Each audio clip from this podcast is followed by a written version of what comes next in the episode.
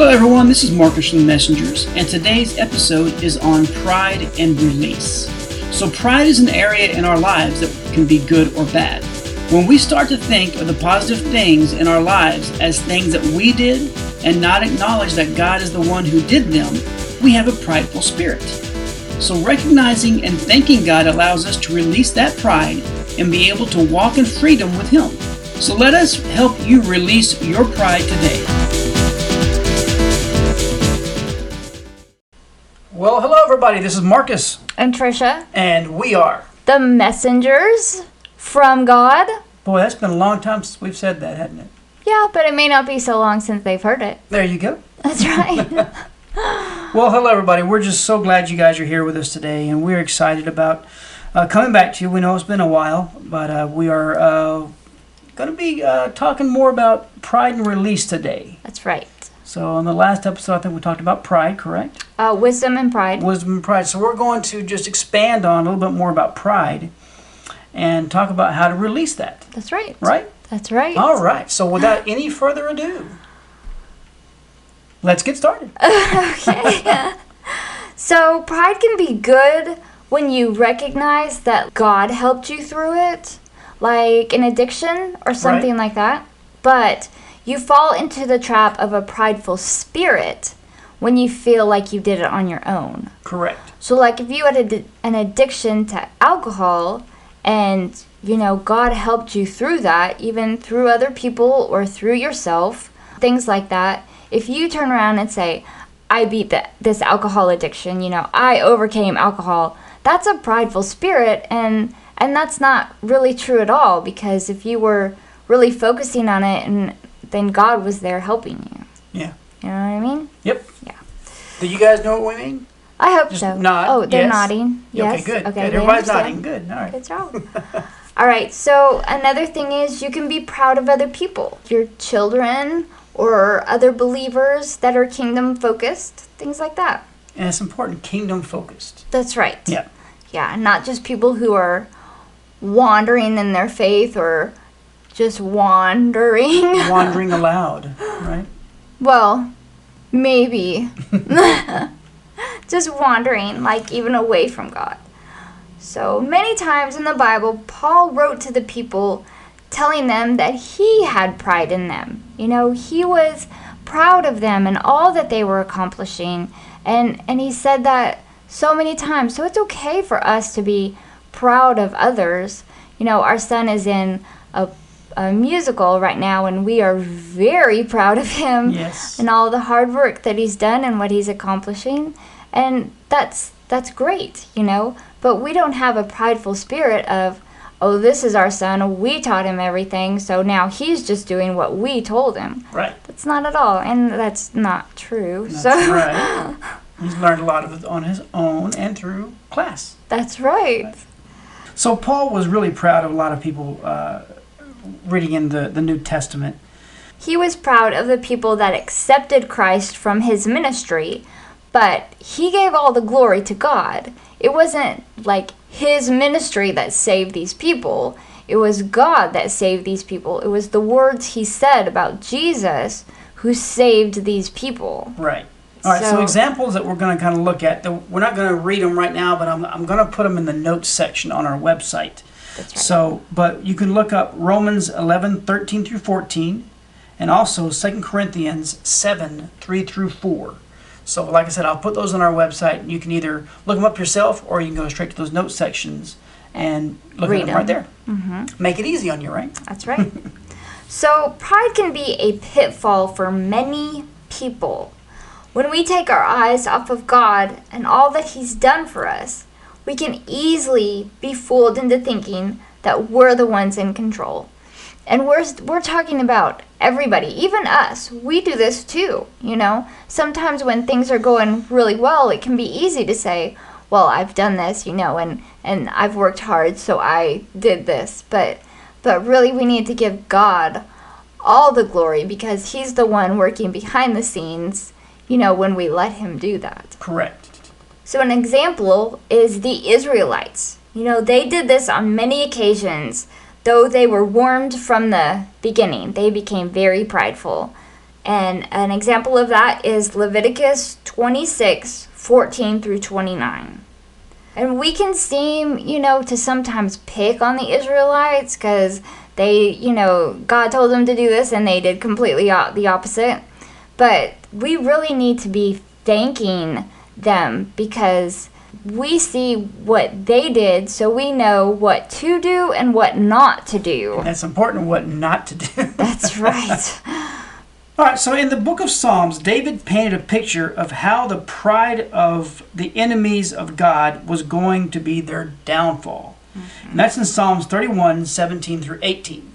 David showed that even in his despair, he knew that he could turn to God and he would be faithful to rescue him from the evil ones because of their pride and unfaithfulness to God. That's right. So let's look at Psalms 31 17 through 18. This is out of the NIV. Let me not be put to shame, Lord, for I have cried out to you. But let the wicked be put to shame, and be silent in the realm of the dead. Let their lying lips be silenced, for with pride and contempt they speak arrogantly against the righteous. That's right. So David knew who his God was and what he was capable of. So he put his trust in God and he knew that he'd be saved. Yeah. And in Psalms 59:11, David prayed that God would not completely kill the enemy because he knew that people would forget God's ways and unfortunately that's what happened. Right. So yeah. the the Proverb 29:23 should be heeded for the kings to come. That's how he felt. Right. So let's look at that out of the NIV. Proverbs 29:23. Pride brings a person low, but the lowly in spirit gain honor. That's awesome. That is something that we can really grab and hold on to today because that's as true today for us as it was for Solomon because it's in Proverbs. so, but it you know, it's true today for us and and not just them back then. So many kings in Israel's history went from good to bad. Some of them were completely good, while others were completely bad.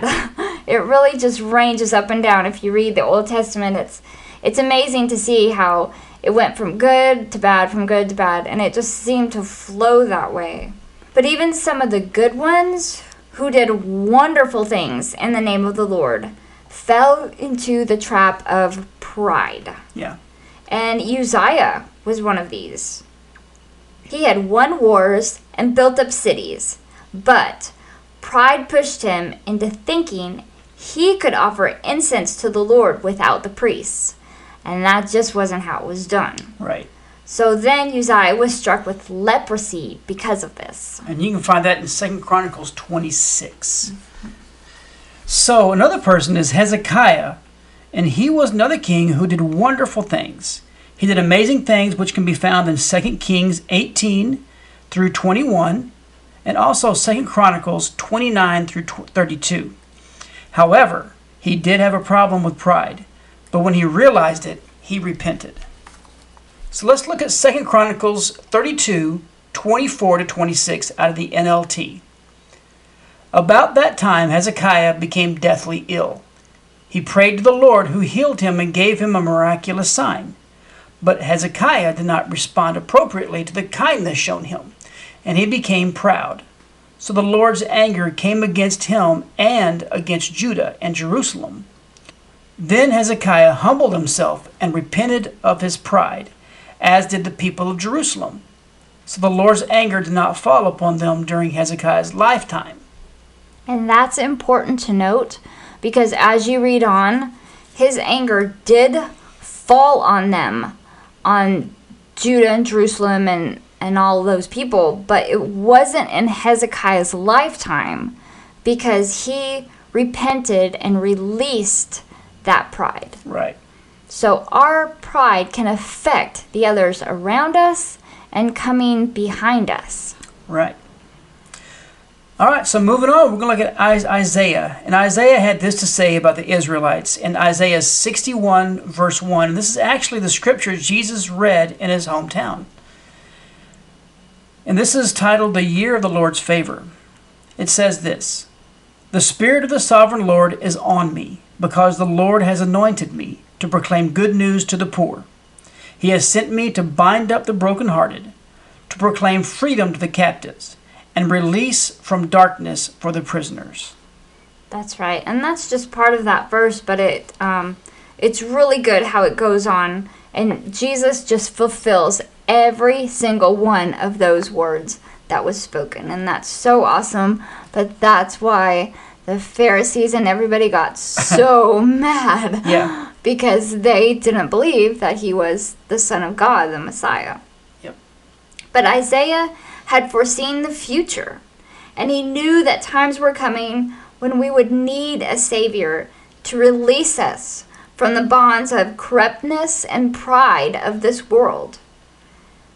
You can find more in Isaiah 53, verse 12. But Jesus came to do all of that, to break our bonds, to break our pride. And he did that. Right. Praise the Lord, he did that. Peter even quoted this in the New Testament when he was teaching others about Jesus.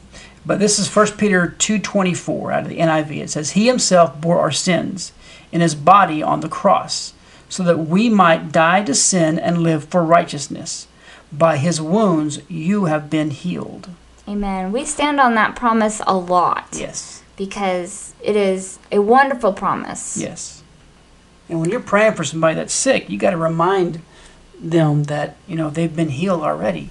That's You know, right. if, if they're believers in Christ, whether they're believers in Christ or not, you know, Jesus died for all, not just for believers. He died for everybody.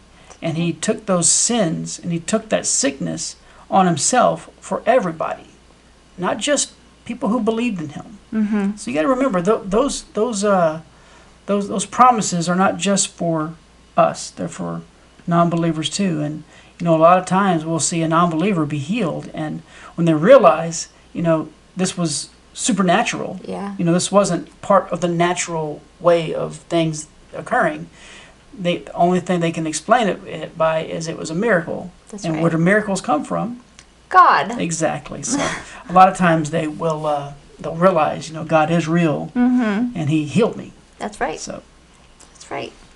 So when we repent of our sins and ask God for forgiveness, He graciously frees us from the bondage of this world.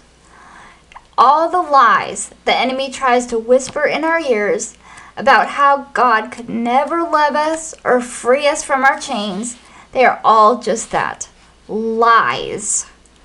All of our hurts, sins, and bonds were all taken on the cross. And now is the time to let go. yes, We need to realize that we are released from these attacks. And these are things such as pride, we can release that in our lives, physical and mental pain and anguish, those are wonderful to be taken away. right.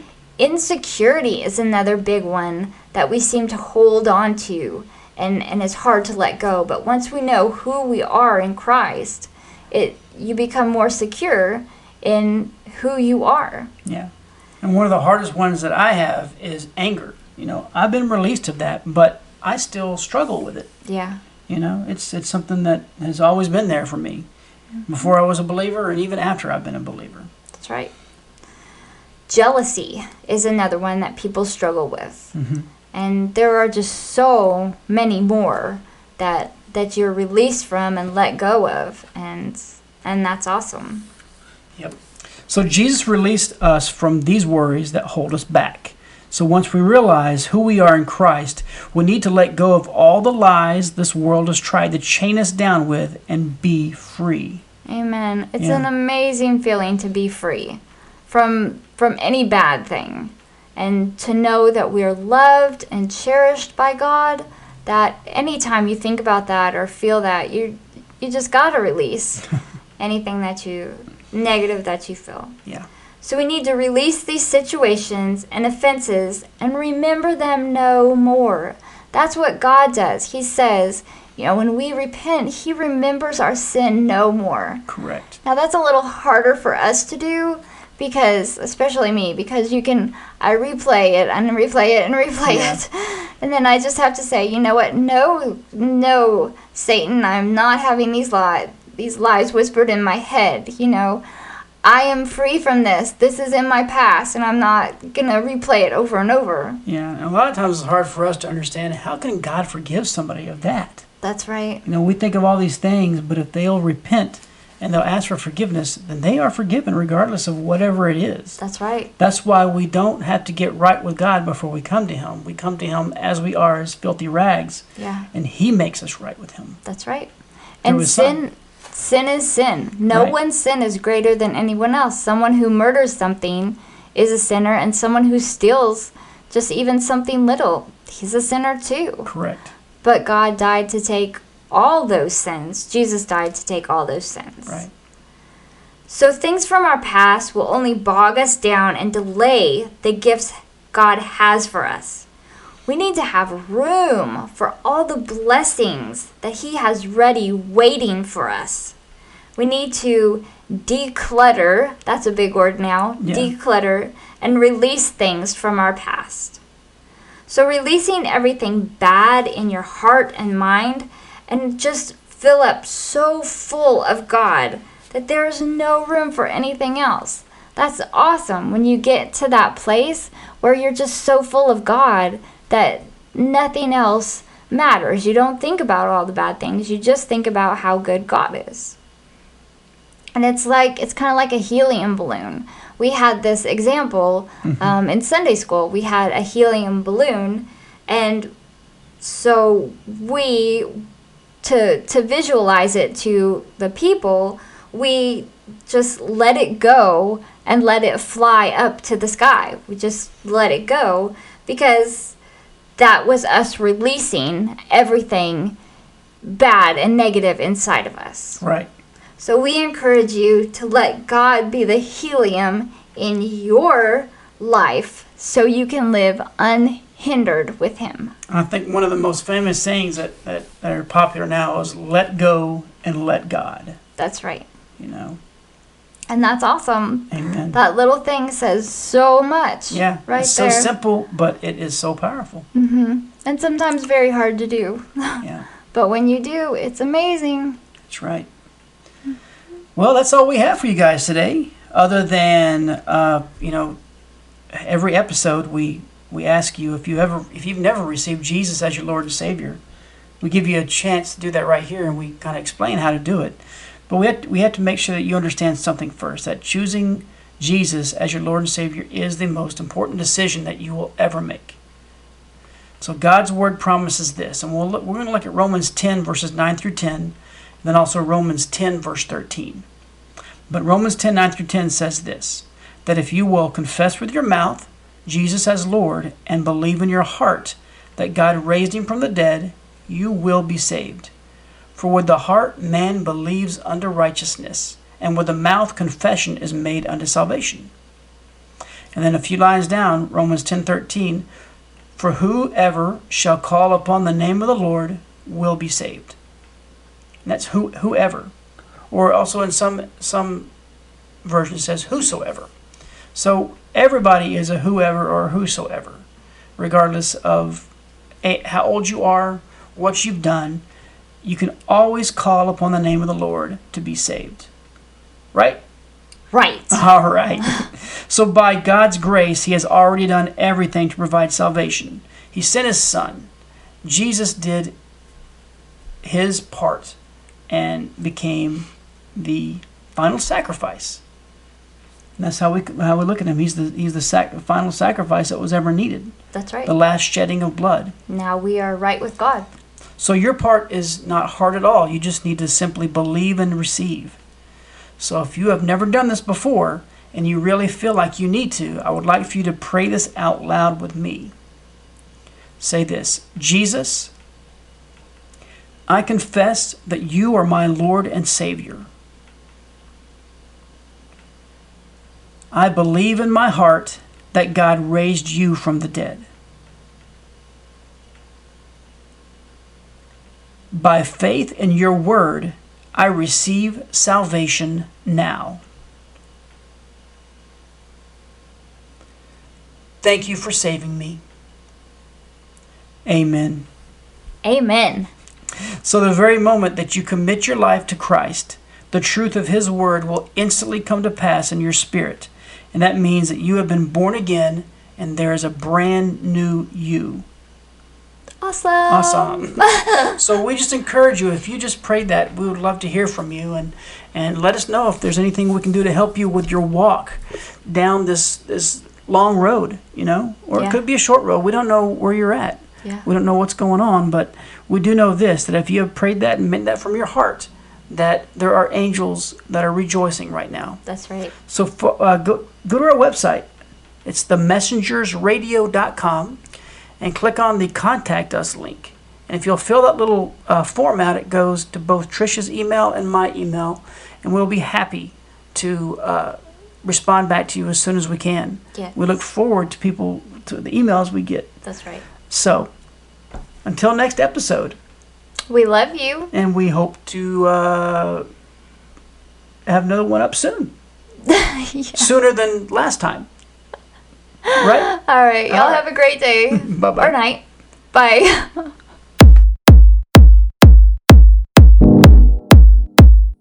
Did you learn anything from today's show? Feel free to contact us on our website, themessengersradio.com.